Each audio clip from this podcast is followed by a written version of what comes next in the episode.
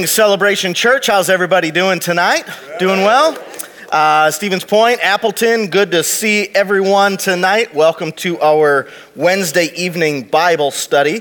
Uh, tonight is a little different evening. If you are new to Wednesday nights, uh, or if you've been coming for a while, either way, tonight's a little different.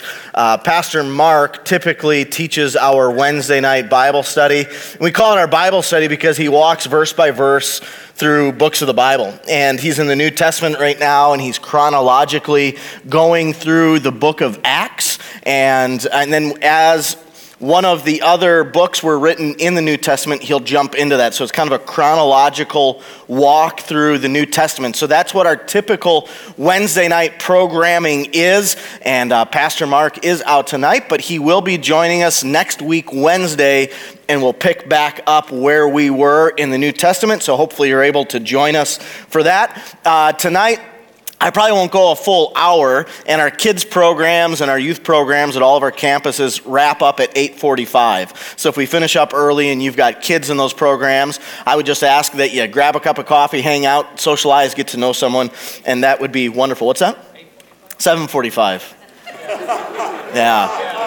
7:45. If you leave your kids till 8:45, there's going to be some volunteers that will never come back again. There's going to be some trouble. Um, so yeah, 7:45. So if you want to just hang out until then, that would be that would be great. Uh, I love this time of year, not because I love the weather. That is not why I love this time of year. Man, this weather has been crazy, hasn't it? 12 inches or something like that of snow we had in Green Bay. I know they had a bunch in Appleton and Stevens Point. This should not be. Uh, I've got two dogs, Fletcher and Moby. Uh, Moby is brand new. He was born in the winter. All he has ever known is snow. So he's a little tiny lap dog. He's a Maltipoo all he knows is snow and so he has his whole life he thinks that life is just terrible because there's snow and it's freezing and he can barely make it through and he sinks inside of it. So he, he's not crazy about it but he got used to it and he just thought that was life. And then all of the snow melted because it was supposedly spring. And the snow melted and now moby's like oh my goodness, I can go enjoy the grass. I can go enjoy the backyard and run around. And he thought life was great, and then it snowed again. And uh, Moby does, he refused to go outside this morning, and I don't blame him. I felt the same way. Uh, no, but I love this time of year, not because it's April Fool's Day, but because it's Easter. And it was on April Fool's Day. We thought this year for Easter we would hide uh, those little eggs that you stuff candy inside of. We thought we would hide those all over the backyard this year, but not put anything inside. And then when the kids walked in, we would say, April Fool's Day. Not really. They would have been crying. We could have put that video on YouTube and made millions, right? We could have used that though as kind of like an illustration to say, just like your egg is empty and there is no candy, the tomb is empty because Jesus is alive. We could have, you know, we could have turned it into a great illustration for the children. Uh, but it was April Fool's Day. I love, I love Easter though. There's something about that, this whole process of starting off Ash Wednesday, walking through the season of Lent, Good Friday, uh, all the family, the celebration, realizing that Jesus still changes lives. And, uh, and there's people that are really drawn unto God during this time. It's a special thing to see, and I love being part of Celebration Church and encountering lives that are being transformed and hearing the stories of new life. And just this last week, Wednesday, we had our baptism service, and to see all these people being baptized who are encountering God is just phenomenal. And I, I love this time of year. The weight of sin being gone because of what Jesus did on the cross, that we can be made new. Easter is an amazing time. And what I want to do tonight is kind of take a look at a little bit of that week after Jesus rose from the dead when the tomb was empty. I want to take a look at a resurrection story. And prior to looking at that resurrection story, I want to take a look at what Jesus was doing just prior to being crucified. So we'll take a look at it. The first story I want to look at comes out of John chapter 14. This is um, uh, just before uh, Jesus would be crucified. He says this He says, Very truly, I tell you, whoever believes in me will do the works that I have been doing that the things that Jesus has been doing, you read through the Gospels and you see Jesus healing the sick. You see Jesus loving on those that are apparently unlovable. You see Jesus with people like the woman at the well, and he's talking to uh, the, the untouchables of that day. Uh, Jesus is doing all these incredible things, and he says the same things I've been doing. He's talking to his disciples, and he's talking to you, and he's talking to me, and he's saying, The things I've been doing, you're going to do even greater things than these. And then he talks about his death. He says, Because I am going to the Father, and I will do whatever you ask in my name, so that the Father may be glorified in the Son. You may ask for anything in my name, and I will do it. So he talks about going to God in prayer that it's not by our power, it's not by our might, but it's by his power and it's by his strength, and that we can go to God and even greater things would be done. So Jesus has this conversation with them, letting them know that we basically, as his disciples, that the work that Jesus has been up to on the earth, we're going to be up to those same works in our lives and even greater things. And you know, you look at us right now and we're 2,000 years removed from Jesus and that Easter moment. 2,000 years later, and here we are talking about these stories recorded in the scriptures, and it's still changing lives all the way on the other side of the world. Here in Green Bay and in Appleton and Stevens Point, this idea of new creation that we get to take, take part in it. It reads on in John chapter 14, verse 15. He says, If you love me, keep my commandments. So, loving God looks like doing what God has called us to do. And one of the most concise little sections in Scripture where Jesus gives us his commands is found in Mark chapter 12. It says, One of the teachers of the law came and he heard them debating. Jesus was talking to some people. And noticing that Jesus had given them a good answer, he asks them, Of all the commandments, which is the most important? The most important one, Jesus answered, is this Hear, O Israel, the Lord our God, the Lord is one. Love the Lord your God with all your heart and with all your soul and with all your mind and all your strength. And the second is this love your neighbor as yourself. There is no greater commands than these. This, is, this just sums it all up, he says. Love God and love people. So the, the guy replies, he said, well, well said, teacher. You're right in saying that God is one and there is no other but Him. To love Him with all your heart and with all your understanding and with all your strength and to love your neighbor as yourself is more important than all the burnt offerings, all the sacrifices. And when Jesus saw that he had answered wisely, he said to him, You aren't far off from the kingdom of God. And then no one else dared ask any other questions of him that day. So Jesus basically said, Hey, man, you're not far off. You're getting this. The, it, it's all wrapped up in this love God, love people.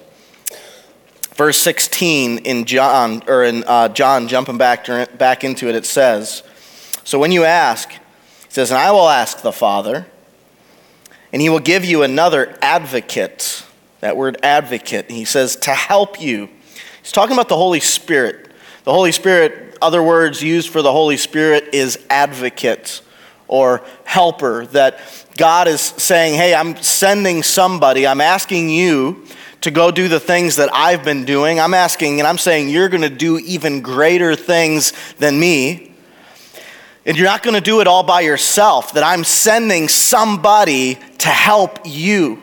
You're not on your own.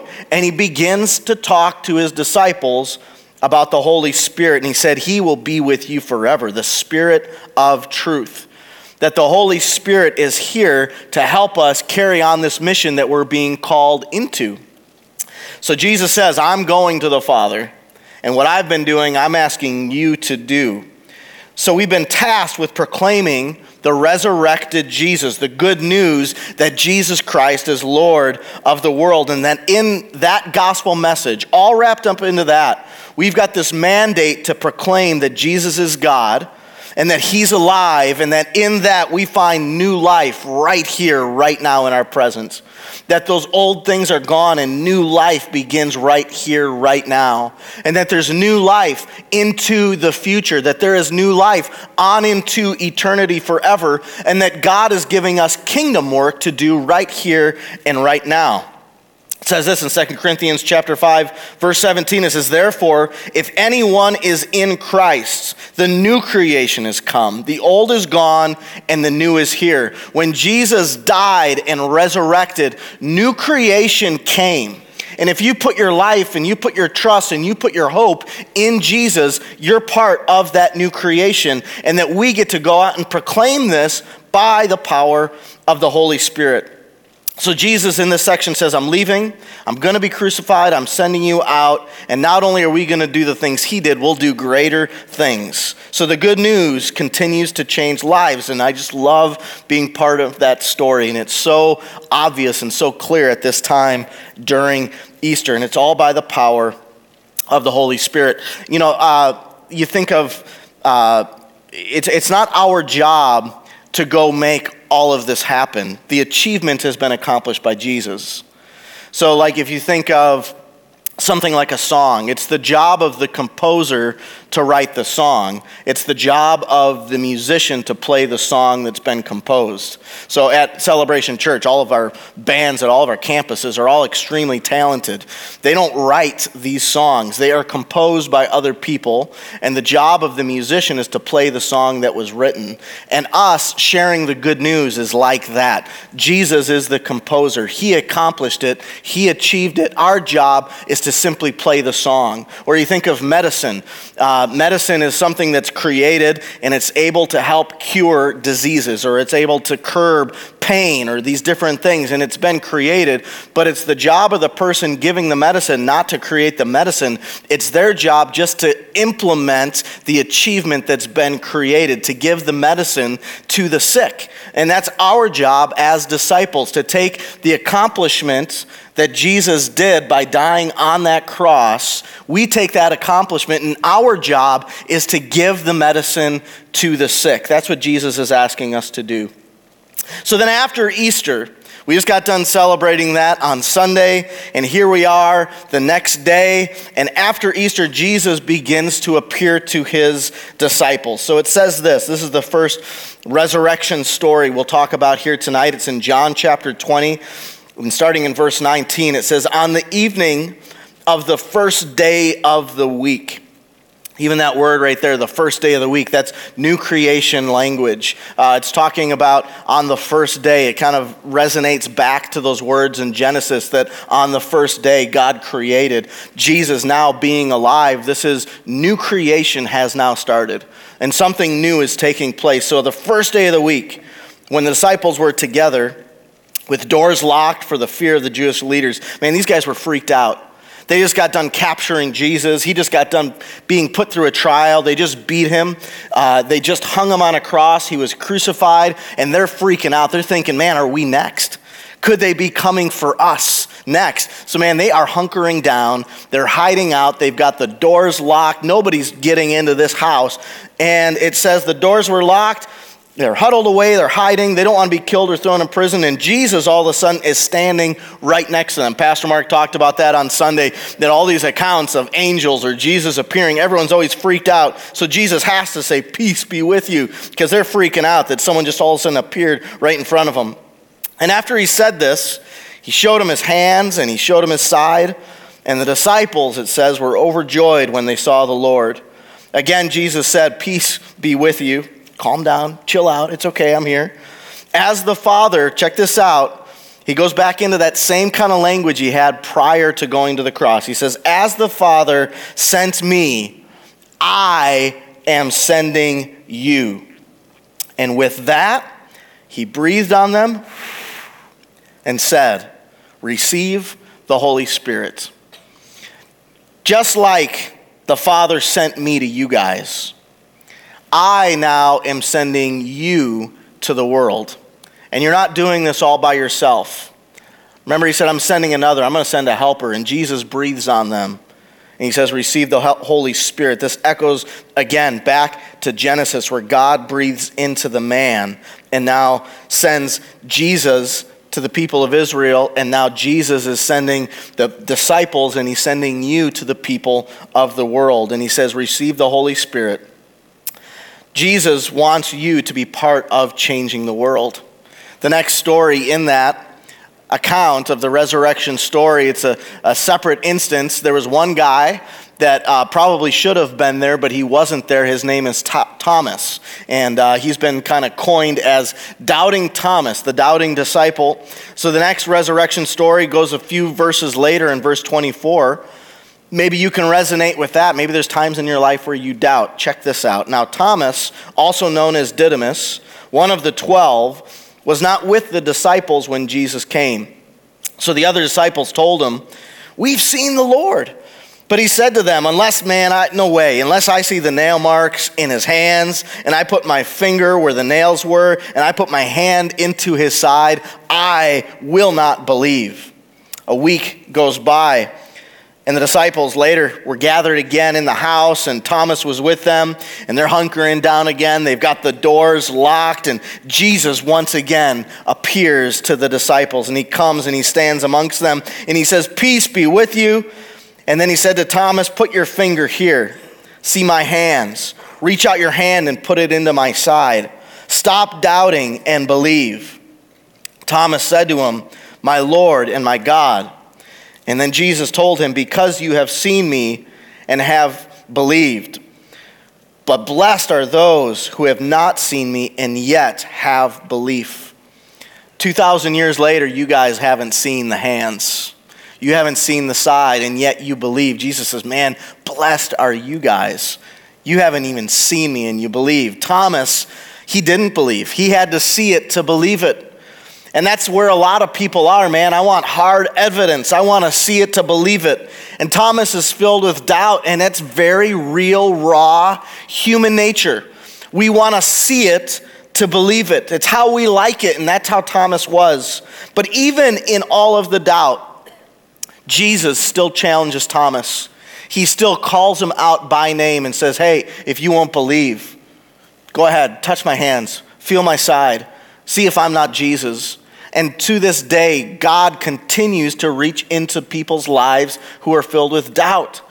And we go through seasons of doubt in our lives. Maybe you've gone through something that feels like a wall in your life where you just can't push past it. And you start to question is this real? Is God real? or you've gone through a tragedy or something's going on and you're filled with doubt, God is patient. God is kind. He is full of forgiveness. And God is an amazing God who loves and He's amazing at forgiving people. And He forgives Thomas in the middle of his doubt. And then the Gospel of John finishes with chapter 21. In chapter 21, the disciples now, a couple, some more time passes, and they're kind of wondering, man, Jesus is gone and we were his disciples. We were going around helping him out, helping him feed, you know, lots of people with bread and fish and watching him do these miracles. We thought we were part of this thing with Jesus and now he's gone. And what are we supposed to do? And when there's a group of guys that don't know what they're supposed to do, they're probably going to go fishing. So we're going to get a fishing story. These guys must be from Wisconsin. You know, Wisconsin people, we've all got fishing stories, right? I, am not much of a fisherman. Any fishermen out there? Yeah, some fishermen. We're in Wisconsin. People like to fish. I know like zero about fishing. I've got two fishing stories in my whole life, and one of them was with my buddy named Bonta. If you've got a nickname like Bonta, you should know how to fish. So Bonta is like the mighty fisherman, and, uh, and we went fishing every day during an entire summer and I had this 1987 Volkswagen Jetta, and my canoe was permanently placed on top of that Jetta. And it had the crank sunroof top, you might remember those, and uh, that, that canoe was always on there. And every night we would drive to the same lake. We would drop the canoe in the lake, and Bonta was going to teach me how to fish. So we'd go out every night and throw our lines into the water and try to catch some fish, and we're fishing. We didn't catch any fish the entire summer. I was so disappointed. And I thought, man, I'm really going to catch the hang of this whole fishing bits, but, but no fish. So one night, uh, it's getting to be a late start. It was a Wednesday evening. We had Wednesday at our church. Wednesday night church finishes up at 8:45 p.m. I think, or 7:45. Um, but church finishes up, and so we drive to the lake. Now it's dark. We don't have time to put the canoe in, so we just go up against the rocks, and we're sitting up against the rocks, and we're fishing up against the rocks, and throwing out there. We'd been out there for maybe 45 minutes, and I throw out there my line, and I start reeling it in, and it feels like I caught something but it's kind of coming in really slow. And I'm kind of pulling it in. I'm like, I think I caught a log, you know, so I'm bringing in my log. Well, as that log gets closer, we realize it's a fish, and it's the first fish either of us caught the entire summer. And the fish comes up, and I tell Bonta, go down there and grab my fish. And Bonta goes down and he grabs my fish, and it was a northern about this big. Well, Bonta freaks out, and he's the mighty fisherman, right? He freaks out and drops my fish. It falls off the line, and we lose my trophy fish. So we've all got fishing stories. The second fishing story I've got, uh, I went fishing with Pastor Mark out on the lake, and now this is fishing. Fishing is where you've got people that help put your lines in the water, where you go salmon fishing on a charter. That's my kind of fishing. They chop them up for you, they do all the hard work. Here's the fish I caught. I gave the guys a picture. Let's see if they got it. Yeah. That was the second time that I had a fishing story. Now that's a fish. Now, what they told me, because I didn't realize this, is when you catch a fish, if you hold the fish closer to the camera, the fish looks a little bit bigger, is what I was told. That's a big fish. Isn't that awesome? Fishing stories. So the disciples, they're going to have a fishing story, and Jesus is going to pop up. Let's take a look at it. John chapter 21, verse 1. Afterward, Jesus appeared again to his disciples by the Sea of Galilee. So they're going to be in the sea. Simon Peter, Thomas, also known as Didymus, doubting Thomas, Nathanael from Cana in Galilee, the sons of Zebedee, and two other disciples were all together. I'm going to go fishing, Simon Peter says. There's nothing else to do. Let's go fishing. And they all said, We'll go with you. That sounds like a good idea. Let's go fishing. So they all went out and they got in the boat but that night they caught nothing. Sounds like me and Bonta. Terrible. Uh, early in the morning, Jesus stood on the shore, but the disciples didn't realize it was Jesus. They saw this guy standing on the shore. And he called out to them. I think Jesus is making fun of them. Hey, guys, haven't caught anything yet? Well, stop scaring all the fish, Jesus. So he yells out, Have you caught any fish? No, they answer, We haven't caught any fish. He said, Why don't you throw your net on the other side of the boat? See if you can catch some.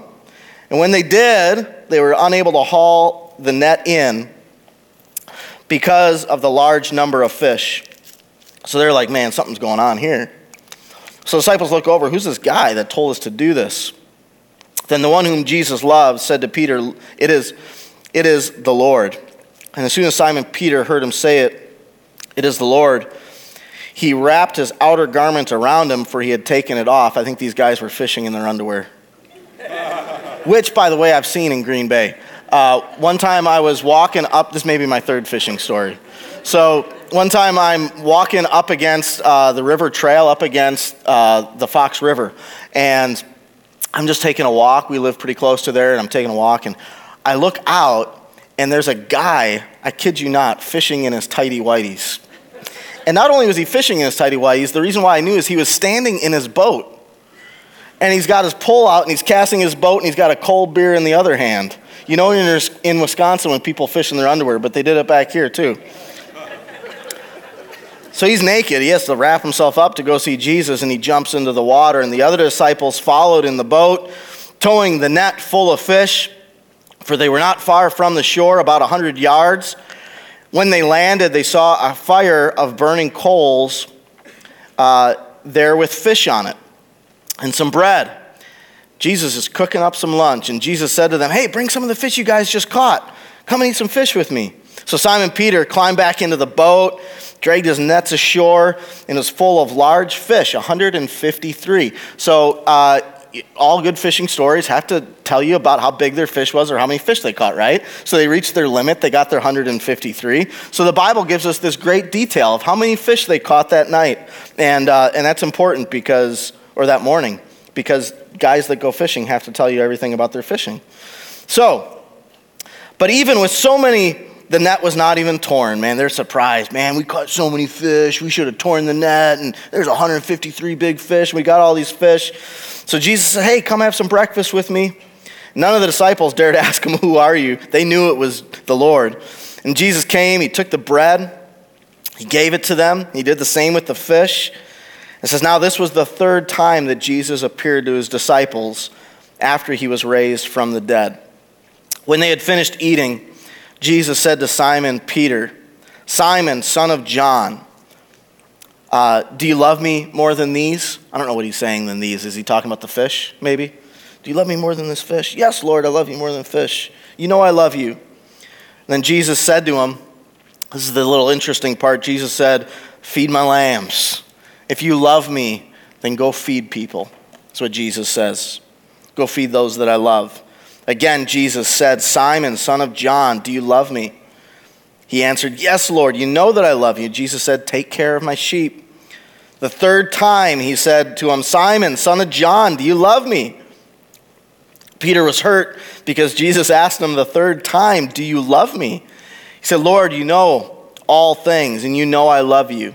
Jesus responds once again, If you love me, then feed my sheep. We see here that Jesus calls these men and he calls us into loving him. But notice that loving God looks like loving what God loves, and God loves people. Just like that commandment that Jesus gave, he said, If you love me, you'll keep my commandments. You take a look at that, that that guy, that the, the teacher of the law that came and said, Hey, Jesus, you seem to be really smart. Tell me, what's the greatest of the commandments? And Jesus says, Love God and love people. It sounds just the same in these words that if you love God, you will love what God loves, and God loves people. And we're surrounded in all of our communities, in Green Bay and Stevens Point, in Appleton, with sheep that are lost, people that don't know God. And the work that God says that I'm giving to each and every one of you is to go love those that are lost. God will leave found things to go after the lost. And God loves lost people. These greater works that we would be connected to that Jesus was doing is going into those places that are broken. And all of us are surrounded by broken situations. You might be surrounded by a broken situation at work. Maybe it's at school, maybe it's in your home, maybe it's in your neighborhood. We are all surrounded by things that are broken, and the call that we have as followers of Jesus is to proclaim the good news to give the medicine to the sick, to say that Jesus is alive so that people could encounter forgiveness of sins, so they could be made new, so they could experience new creation. Jesus says, Go feed my sheep. In fact, he says it three times, and he says it to the guy who denied him three times. He says it to a guy who's been guilty of letting Jesus down. Maybe you're here tonight and you're saying, Man, I've let God down. Surely He's not going to ask me to do this. I'm the one that's continued to let him down, and I do it over and over again. How could I be someone that can do greater works than him? God takes a guy like Peter who denies him, who saw him, who saw the miracles with his eyes, who touched the holes in his hand and the hole in his side, and he still man, he was filled with all kinds of problems, just like the rest of us are. And God wants to use him, and God wants to use you. Jesus calls to Peter, says, You've got a job to do. Go feed my sheep. And Jesus is calling out to you, saying the whole same thing. Maybe you can identify with that character in the story. Forgiveness is there for all of us. Maybe you resonate with Thomas and you're filled with doubt. God can handle the doubt. God can handle you letting him down. God is amazing at forgiveness. You think of Jesus on that moment on the cross, he's being crucified, he's dying, he's just got done being beaten, he can barely breathe. He's being tortured in the most excruciating way. And in that moment, he pauses to forgive the guy that's being hung next to him, the criminal. God is amazing at forgiveness. And God is slow to anger. He's rich in mercy. All you have to do is call out to him. Peter, he responds to Jesus in verse 20. It says, Peter turned and saw the disciple whom Jesus loved was following them. This was the one who had leaned back against Jesus at the supper and said, Lord, who is going to betray you? When Peter saw him, he asked, Lord, what about, what about that guy? That's, that's the guy you should ask to do it. He's basically saying, Man, not me. Surely I'm not the one you're asking to go do this. Aren't you calling the pastor to go do this? Aren't you calling on someone that's more qualified or someone that's more spiritual than me to go do this? Surely you're not calling on me. And Jesus says, No, I'm asking you. You go do this. You've got a job to do. I'm calling you to follow me. I'm calling you to feed my sheep. Each and every one of you are called. You're called to go make a difference. We are being sent into the world to be like Jesus. So, how can we possibly do it? and the answer that Jesus gives is that it's by the power of the Holy Spirit. The question answered in John, we see being played out in the book of Acts, where the Holy Spirit comes and descends, and the church is equipped, and the church goes out and makes a difference. It's by the power of the Holy Spirit. My one simple challenge to you tonight would be to go feed people to go love on people, to love God, to love people, and to know that it's by the power of the Holy Spirit that all of this is possible. Next week, Pastor Mark, he's going to pick up as we're journeying through Acts, and it's this great story about how the Holy Spirit is moving and how lives are being transformed and how it's reached all the way to us right here in Wisconsin. It's incredible. So, as we close, uh, I didn't give you guys this verse. But I'll, I'll read it real quick. It's uh, John chapter 8. If anyone can look it up, otherwise, I'll just read it. Uh, John 8, verse 2 says, At dawn he appeared again in the temple courts where all the people gathered around him, and he sat down to teach them. The teachers of the law and the Pharisees brought a woman caught in adultery. You guys are familiar with this story. They said they made her stand before the group and said to Jesus, Teacher, this woman was caught in the very act of adultery. The law in Moses commands that we need to stone such a woman. Now, what do you say? They're trying to trap Jesus in order to have a basis for accusing him. But Jesus bent down, he starts to write in the ground with his finger.